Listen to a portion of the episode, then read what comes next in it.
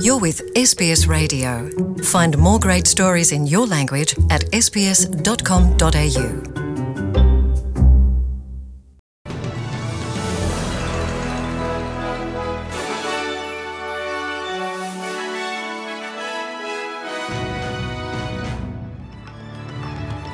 السلام علیکم سامعین ایس بی ایس اردو پر آج کی خبروں کے ساتھ میں ہوں وردہ وقار سب سے پہلے اہم خبروں پر ایک نظر انتخابی مہم کے دوران اپنی اپنی پالیسیز سامنے لانے کے لیے دونوں اہم جماعتیں ماؤں کے عالمی دن کا بھرپور فائدہ اٹھا رہی ہیں۔ لیڈرز مباحثے کے دوسرے دور میں اینتھنی البنیز اور اسکاٹ موریسن آج آمنے سامنے ہوں گے۔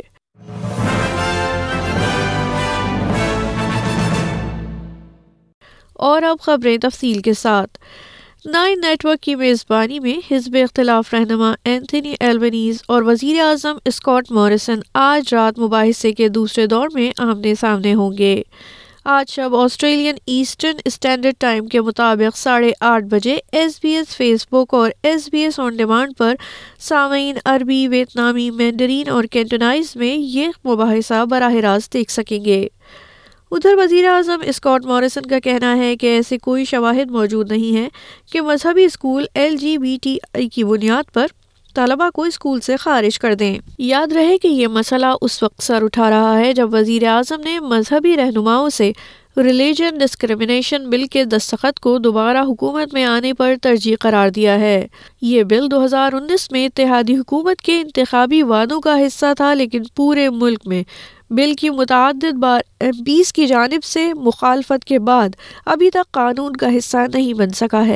We've been having this conversation for about the last four years. And at each, on each occasion, there it has been presented that apparently students are being expelled each and every day, each and every week, or each and every year. There is no evidence of that at all. There is none.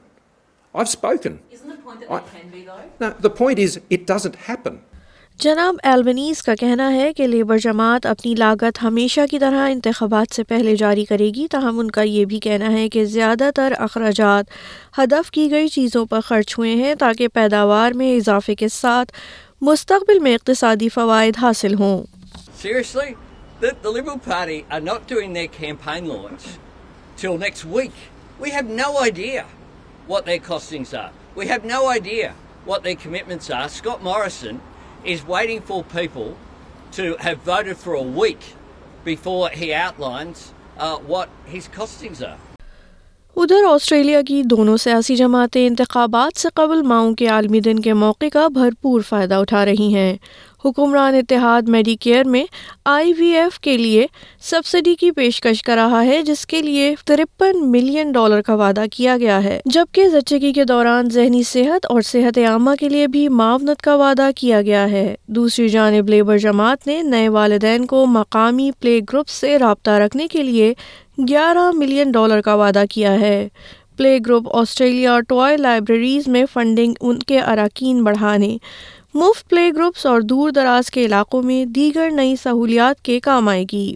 ادھر western Australia کی حکومت نے رواں ہفتے ریاستی budget میں Covid nineteen response and recovery fund کے لیے مزید ایک اشاریہ چھ بلین ڈالر مختص کر دیے ہیں۔ یہ ریاست کی جانب سے عالمی وبا سے متعلق گیارہ اشاریہ دو بلین ڈالر کے اخراجات کے علاوہ ہے اور ریڈ کٹس کی مفت فراہمی اور ترسیل سمیت کئی اہم اقدامات کا احاطہ کرے گا۔ جمعرات کو پیش کیے گئے بجٹ میں اسکولوں کی تفصیلی صفائی اور وینٹیلیشن کے لیے بیالیس اشاریہ پانچ ملین ڈالر مختص کیے گئے ہیں۔ اور اب کچھ خبریں عالمی افق سے۔ ہانگ کانگ میں حکومت کے امیدوار اپنے کردار کی تصدیق کے لیے ووٹ سے قبل شہر کے کنونشن سینٹر پہنچے۔ ان کے ہمراہ بیجنگ کے حامی موجود تھے۔ تفصیلات کے مطابق ہانگ کانگ کے سابق سیکرٹری برائے سیکیورٹی جان لی۔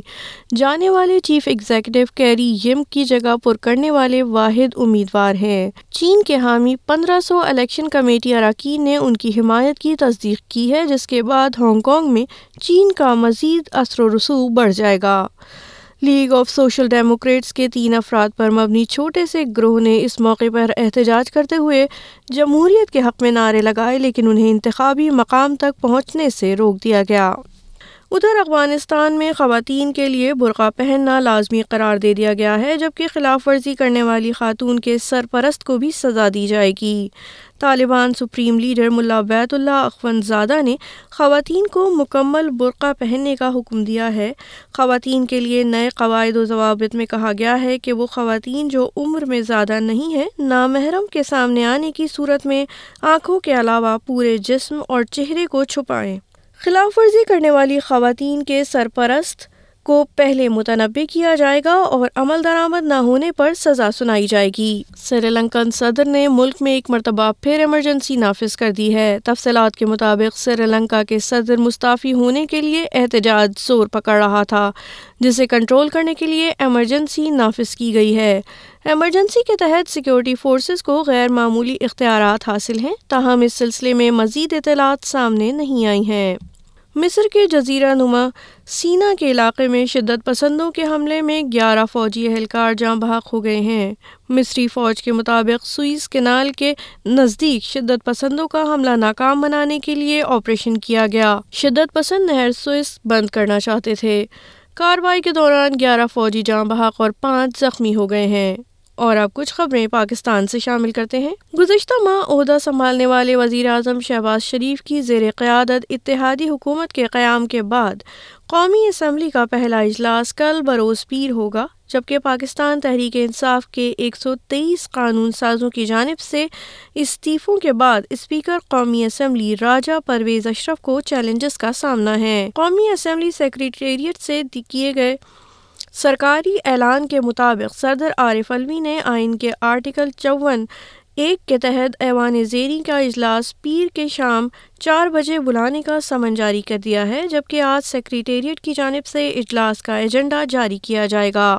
ادھر مسلم لیگ نواز کے رہنما اور سابق وزیر خزانہ اسحاق ڈار نے رواں برس اکتوبر میں نئے الیکشن کا اندیا دیا ہے۔ ایک مقامی نجی چینل کو انٹرویو دیتے ہوئے ان کا کہنا تھا کہ موجودہ اسمبلیوں کو مدت پوری نہیں کرنی چاہیے، بلکہ انتخابات کی طرف جانا چاہیے۔ ان کا مزید کہنا تھا کہ ہم ڈیڑھ سال کے لیے نہیں آئے ہیں۔ ماہرین موسمیات نے متنوع کیا ہے کہ پاکستان اور بھارت کو آنے والے دنوں میں بدترین گرمی کی لہر کا سامنا کرنا پڑ سکتا ہے۔ ماہرین کے مطابق سال کے گرم ترین دن آنا ابھی باقی ہیں۔ ممکنہ ہیٹ ویو سے ہزاروں کی تعداد میں لوگ متاثر ہو سکتے ہیں۔ اس کا بڑا نشانہ بزرگ آبادی بن سکتی ہے۔ ادھر پاکستان کے سیاحتی مقام اور شمالی علاقے ہنزا میں مسافر کوچ الٹنے سے پندرہ افراد زخمی ہو گئے ہیں، جن میں تیرہ فرانسیسی سیاح بھی شامل ہیں۔ ہنزا میں سمائر نگر کے علاقے میں مسافر کوچ الٹ گئی، جس کے بعد زخمیوں کو علی آباد کے اسپتال منتقل کر دیا گیا۔ اطلاعات کے مطابق، ان کی حالت خطرے سے باہر بتائی جا رہی ہے۔ یاد رہے کہ شیش پر گلاشیئر سے پانی کے اخراج کے باعث شارہ قراقرم بند ہے اور پل گرنے کی وجہ سے متبادل سڑک استعمال کی جا رہی ہے۔ اور اب کچھ خبریں کھیل کے میدان سے۔ چین میں تیزی سے پھیلتے کووڈ نائنٹین کے باعث ایشین گیمز دو ہزار بائیس ملتوی کر دیے گئے ہیں۔ ہانگ جھو میں ہونے والے کھیلوں کو غیر معینہ مدت کے لیے ملتوی کیا گیا ہے۔ اولمپک کونسل آف ایشیا کے ایک بیان میں کہا گیا ہے کہ کھیل ملتوی کرنے کا فیصلہ تمام ذمہ داران نے وبائی صورتحال اور گیمز کا حجم دیکھتے ہوئے کیا ہے۔ تقریباً دس ہزار کھلاڑیوں کی میزبانی کرنے والے گیمز کے لیے نئی تاریخوں کا اعلان بعد میں کیا جائے گا۔ یاد رہے کہ ایشین گیمز دس سے پچیس ستمبر کے دوران کھیلے جانے تھے۔ گلگت بلتستان کے ضلع ہنزا سے تعلق رکھنے والے سرباز خان آٹھ ہزار میٹر سے بلند دنیا کی چودہ میں سے دس چوٹیاں عبور کرنے والے پہلے پاکستانی بن گئے ہیں۔ Secretary Alpine Club of Pakistan Qarar Haidri کے مطابق سرباز خان نے صبح سات بجے ہفتے کے روز امیجن نیپال کے منگما جی کی زیر قیادت ٹیم کے دیگر اراکین کے ہمراہ دنیا کی تیسری بلند ترین چوٹی کنجن جوگا سر کی۔ اور اب موسم کی صورتحال، جہاں اگر آسٹریلیا کی بات کریں تو کل بروز پیر موسم کچھ یوں رہے گا۔ سڈنی بارش کے ساتھ زیادہ سے زیادہ درجہ حرارت اٹھارہ ڈگری سینٹی گریڈ اور کم سے کم چودہ۔ میلبرن سترہ اور چھ، کینبرا سترہ اور پانچ پر چوبیس اور گیارہ، برسبن بارش کے ساتھ اکیس اور سترہ، ایڈلٹ انیس اور نو ڈارون چونتیس اور چوبیس ہوبارٹ سولہ اور چھ۔ اور اگر پاکستان کی بات کی جائے تو دارالحکومت اسلام آباد میں زیادہ سے زیادہ درجہ حرارت چالیس اور کم سے کم چھبیس، کراچی تینتیس اور ستائیس، لاہور چوالیس اور اٹھائیس، پشاور اکتالیس اور چھبیس، کوئٹہ چونتیس اور انیس۔ جبکہ بھارت کی جانب نظر کریں تو دارالحکومت نئی دہلی میں زیادہ سے زیادہ درجہ حرارت اکتالیس اور کم سے کم انتیس رہنے کا امکان ہے۔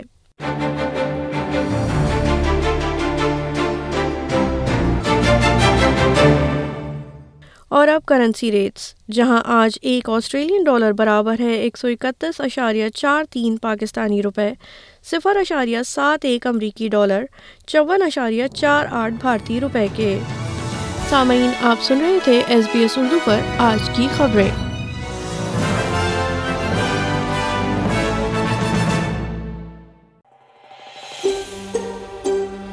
Want to hear more stories like this? Listen on Apple Podcasts, Google Podcasts, Spotify, or wherever you get your podcasts from.